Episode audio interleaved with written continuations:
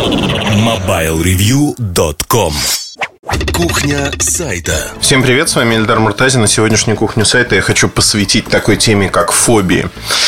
Фобии в журналистике и фобии, которые насаждаются журналистикой. Скорее поговорим, конечно, о втором вопросе, потому что сегодняшнее утро у меня началось, как обычно, с того, что я собрал детей, отвел их в школу и завтракая за чашечкой кофе, читал твиттер-ленту. Я наткнулся на статью, которая была посвящена Galaxy Note 3, в частности, проблемам со сборкой. Я с интересом вообще отслеживаю все проблемные моменты, потому что не секрет, что Mobile Review один из немногих ресурсов, кто систематически пишет о тех или иных проблемах аппаратов. В первую очередь аппаратных мы добиваемся того, чтобы производитель, если проблема признается массовой, если она действительно массовой, мы добиваемся того, чтобы в рамках России производители бесплатно меняли или ремонтировали такие аппараты. А, как говорится, послужной список огромный, поэтому с огромным интересом слежу за вот такими сообщениями, чтобы а, применить журналистику на практике и добиться того, чтобы ну, людям просто было хорошо, да, чтобы они не мучились с аппаратами, которые не работают, ломаются, а им это все сделали бесплатно и желательно достаточно быстро. Вот такая социальная функция. Это абсолютно не позерство. Мы действительно так поступаем и делаем. Зачастую идем на конфликт с компаниями, невзирая на лица, для того, чтобы людям было хорошо. И а, так как я пользователь Note 3, а, в общем-то, вот у меня он в руках, я сейчас за компьютер дотянусь, возьму его. Вот слышите, как тяжело мне было дотягиваться. Значит, дотянулся, взял. А что такое Note 3 вообще? Note 3 это аппарат, который интересен тем, что он достаточно неплохо собран. Тут нет ни люфтов, ничего. И я открываю статью, думаю, блин, ну где там могут быть люфты? Может быть, задняя крышка отходит, потому что ее надо с усилием защелкивать. И выяснилось, что люфт относится к центральной кнопке. Центральная кнопка под экраном, если ее немножко потрогать э, руками, ну вот знаете, так слева направо, то видно, что она по горизонтальной плоскости немного отклоняется. Я, честно говоря, если бы не обратили мое внимание на это, никогда этого не увидел. Ребята заморочились, сделали гифку и тут же написали, что это проблемы сборки. Проблемы сборки, и вот люфта не должно быть никакого и прочее, прочее. Мне кажется, ну, я не знаю, да, а, эта статья была на Android Central. Я не знаю, по злому, не злому умыслу они это сделали. Или они создали эту фобию на ровном месте. Главное, пожалуй, не в этом. Главное в том, что э, существует такая вещь, как производство, производственные нормы и тому подобные вещи. В моей практике за прошлое десятилетие, за 15 лет, которые я занимаюсь телефонами, было множество фобий, которые создавались, что называется, на ровном месте и к реальности отношения не имели.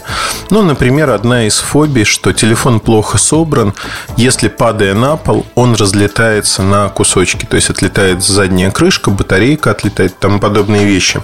Хотя это тоже интересная история.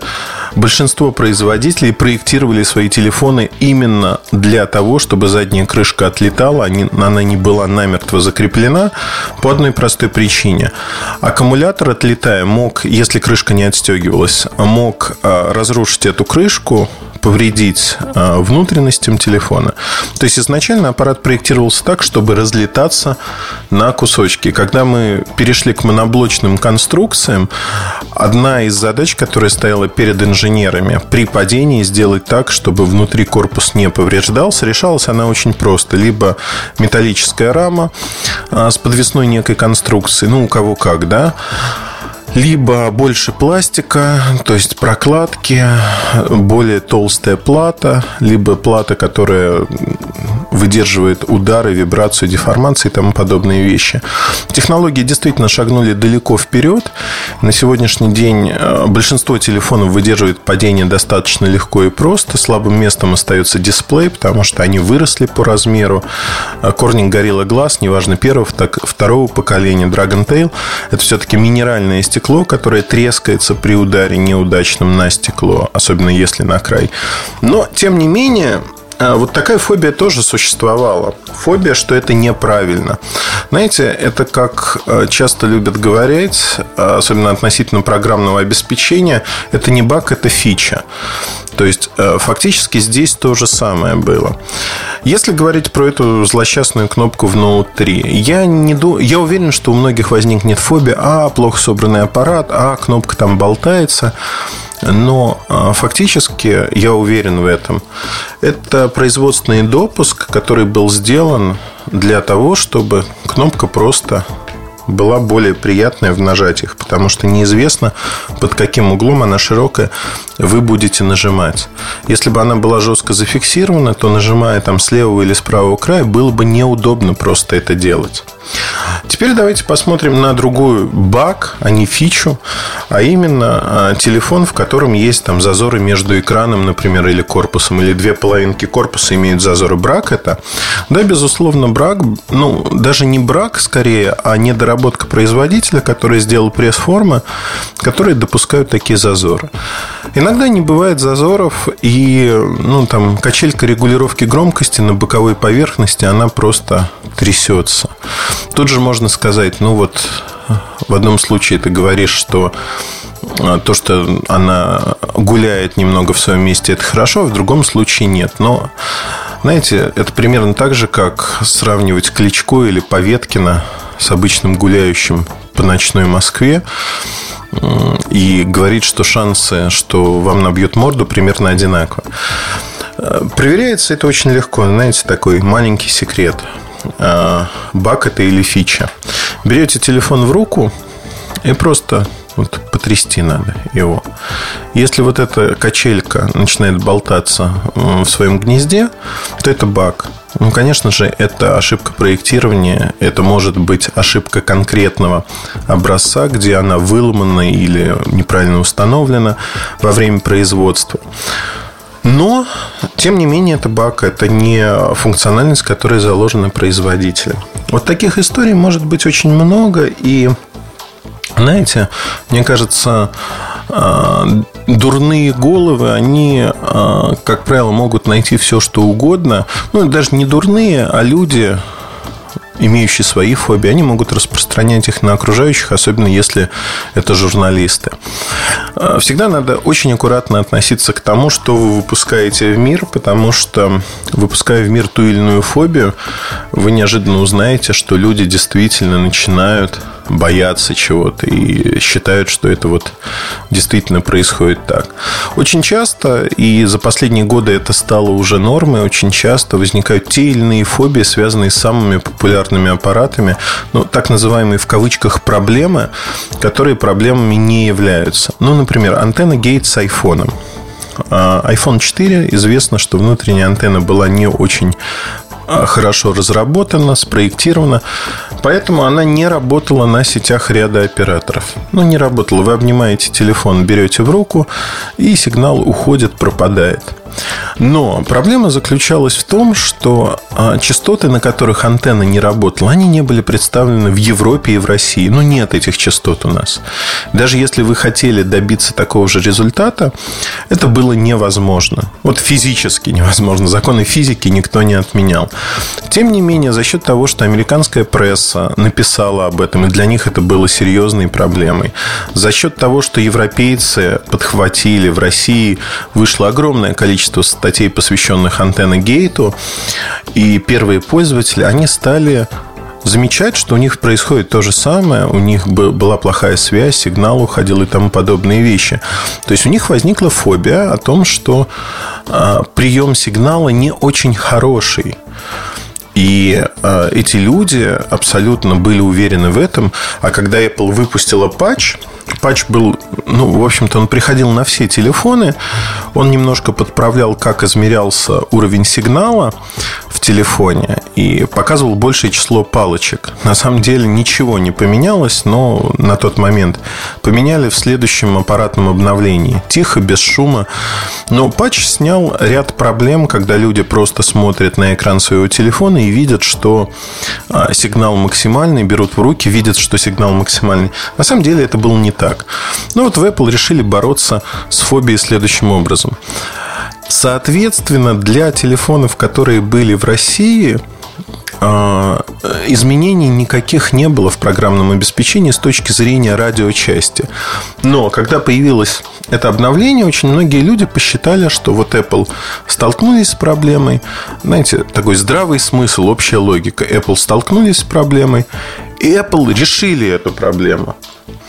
Я, честно говоря, был в таком в неприходящем шоке от этого, потому что, ну, ну, сами посудите, да, фактически ничего не изменилось, но тем не менее люди посчитали, что изменилось многое.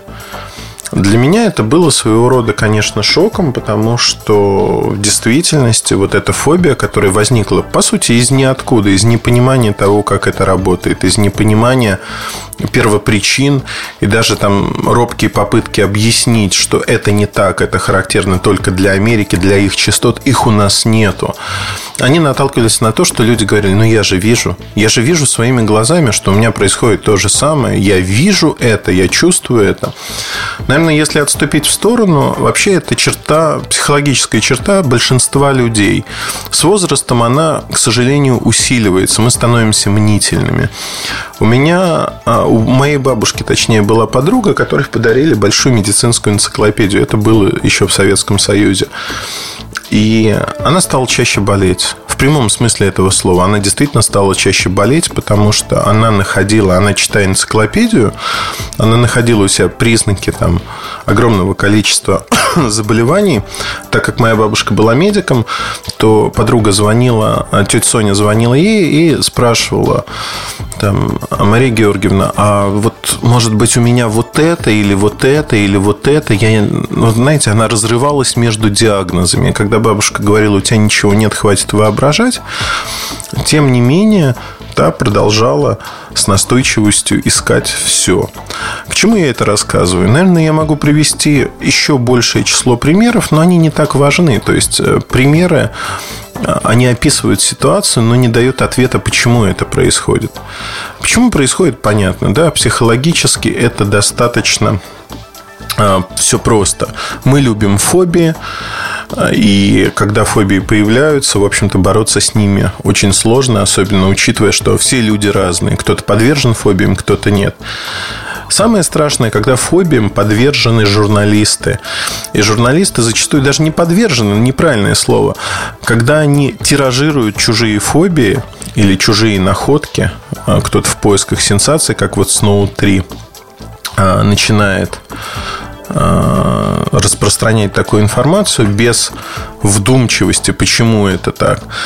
И получается ситуация, когда ну, на мой взгляд, э, фобии тиражируются, они становятся массовыми. И в массовом бессознательном возникает э, то или иное представление о прекрасном, которое далеко от жизни, ну вот совершенно далеко.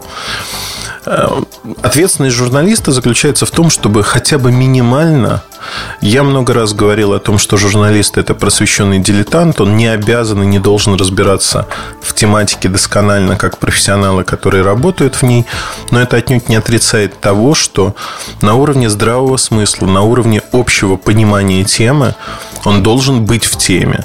И он должен понимать, вот для кого-то это прозвучит противоречиво, но тем не менее это так. Он должен понимать, о чем он пишет, и он должен распознавать фобии. Фобия – это враг журналиста, потому что Насаждая фобии, вы э, сослужите и себе, и окружающим плохую службу, поверьте. И здесь очень важно сделать так, чтобы фобий не было. Сделать так, чтобы ваши фобии или там чужие фобии, которые вы можете растиражировать, не появились на страницах вашего издания. Но это очень просто. При этом, конечно же, искушение эксплуатировать фобии, знаете, превратиться в такую желтую газетенку – ну, может, в желтые здания, не знаю. Оно огромно. Почему? Посмотрите на медийные баннеры огромного количества ресурсов, новостных ресурсов, которые рекламируют себя очень просто. Вот я сейчас открываю страничку, ну и давайте зачитаю что-нибудь. Там а, Кабаева обвенчалась с Путиным по сообщению Пескова. Ну, то есть, это такой, знаете, желтизна, которая привлекает. Нашли лекарство от рака. Раковые клетки, то есть, вот здесь эксплуатируется секс, эксплуатируются знаменитости, эксплуатируются боязни, фобии людей, там заболеть и прочее, прочее. Вот это простой пример того, как это работает. Если говорить про мобильную связь, благодатная тема, что мобильные телефоны вредны. Большинство людей так считают подспудно, но тем не менее продолжает пользоваться. Можно привести каких-нибудь британских ученых, которые как дважды два доказывают, что не просто вредны, а там наносят непоправимый вред вашему здоровью потому-то, потому-то. Ну, другая фобия, что нельзя носить пояс на телефоне, э, телефон на поясе, потому что он облучает ваши детородные органы, и у вас не будет детей. Да? Вот это еще одна фобия. А другая фобия заключается в том, что надо пользоваться гарнитурой или не надо пользоваться гарнитурой. А, там мнения расходятся, потому что излучение не идет в мозг. Ну и так далее и тому подобное. То есть вот таких вещей огромное количество, и многие их эксплуатируют, потому что люди вот подобного рода клубничку, желтизну любят, вольно или невольно. Знаете, как с Макдональдсом, наверное. Все понимают, что вредная еда не очень здоровая. Все понимают, что, ну... И мало кто признается, что ходит иногда в Макдональдс. То есть я, честно говорю, вот когда меня тянет на такой garbage food, я иногда захожу в Макдональдс. Ну, там заезжаю, захожу, не суть важно. Это случается раз в несколько месяцев. Иногда чаще, иногда реже. Но вот организм требует действительно чего-то ему не хватает такого из э, вредных машинных масел или чего-то подобного, не знаю чего. И меня тянет в Макдональдс. А, я считаю это нормальным, и с другой стороны, ну, многие люди почему-то боятся признаться, да, что вот я периодически хожу в Макдональдс. В этом нет ничего зазорного, но как-то вот не модно. Но при этом мы видим, что Макдональдс забит постоянно, там не протолкнуться, люди клубятся, потому что дешево, сытно, и, в общем-то, за, там, я не знаю сколько, 150-200 рублей можно наесться на весь день, потому что чувство тяжести в желудке, оно не проходит сутки потом. И э, если говорить вот об этом, ну, ну, не признаются люди в этом, но тем не менее ходят, да. Люди не признаются в том, что они читают желтую прессу, но при этом у этой желтой прессы тиражи больше, чем у хороших умных изданий. В силу того, что они бьют вот на те самые фобии, которые людям нравятся нравится узнавать. И знаете, я вот честно могу сказать, я не кликаю по баннерам всевозможным вот с такими завлекухами в сети.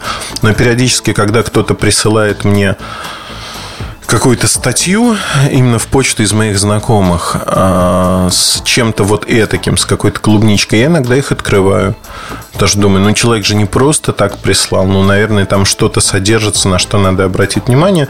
Выясняется, что ничего там не содержится. Вот эти самые а, задействованы раздражители, которые вызывают реакцию. Там знаменитый человек что-то сделал или не сделал, или там фотографии каких-то общих знакомых полуголых где-то.